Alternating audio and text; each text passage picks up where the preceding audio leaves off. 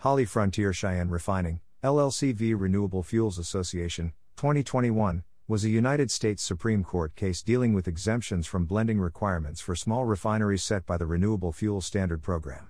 The case dealt with the statutory interpretation of the congressional language for extending the exemption, if this allowed a lapse in the exemption or not.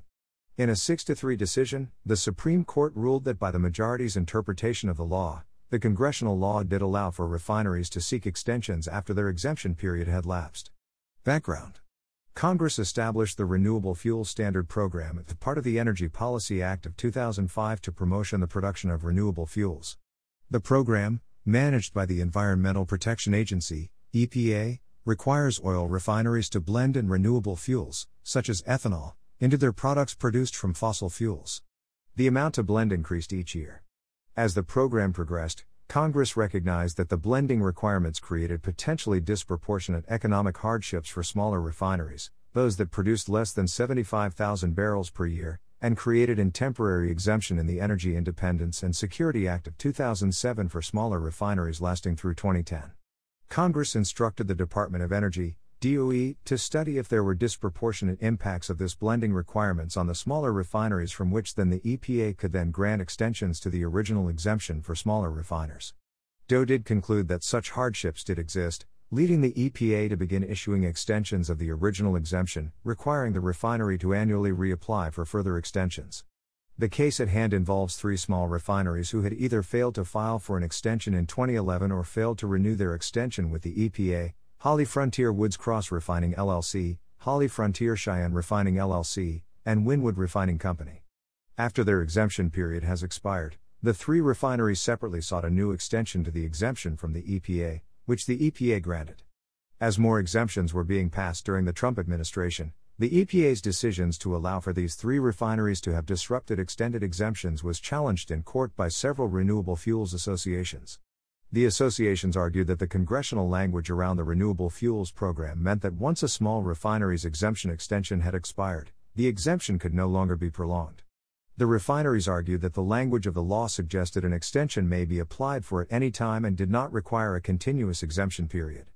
The consolidated suit was brought directly to the 10th Circuit, where the court overturned the EPA's decision, stating the agency exceeded its authority, and agreed with the Renewable Fuel Association's assertion that by interpretation of extension, there had to be an exemption to extend in place already. Supreme Court. The refineries petitioned to the Supreme Court to review the 10th Circuit's ruling, and the case was granted certiorari in January 2021. Oral hearing were held on April 27, 2021. The court issued its decision on June 25, 2021.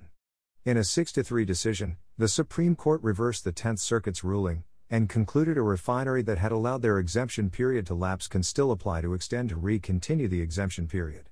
Justice Neil Gorsuch wrote the majority opinion joined by Chief Justice John Roberts and Justices Clarence Thomas, Samuel Alito, Stephen Breyer, and Brett Kavanaugh joined. Gorsuch wrote on the majority's statutory interpretation of the congressional language used to reach this decision. First, Gorsuch stated that Congress had not defined extension in context of the Renewable Fuels Program, so they turned to the word's ordinary meaning, and that if Congress wanted a more restrictive meaning of extension, they would have included such language in the law. Gorsuch wrote that their interpretation was entirely natural, and consistent with ordinary usage, to seek an extension of time even after some lapse, similar to seeking an extension for a term paper after the deadline has passed. Second, the majority had considered the arguments put forth by the associates as to why an alternative interpretation could be read into the past congressional language, but deemed that if that was the intent that Congress had, there was language that should have been included in the bill to indicate that. Gorsuch wrote that nothing in the law commands a continuity requirement as the associations asserted. Finally, Gorsuch relied on the Chevron deference in that in absence of other standing language from Congress, that the EPA's interpretation of the congressional language have priority. Justice Amy Coney Barrett wrote a dissent joined by Sonia Sotomayor and Elena Kagan. Barrett argued that the majority's interpretation of the ordinary meaning of extension was incorrect, and that it was implied that this required the continuous exemption period to be in place to extend. The text of this podcast is sourced from the Wikipedia Foundation under a Creative Commons Attribution, Share Alike license. The written text has been altered for voice presentation. To view the modified and original text versions visit thelegalpages.com. The content of this podcast is presented for informational purposes only, and is not intended to be legal or professional advice. The Wikipedia Foundation is not affiliated with this podcast.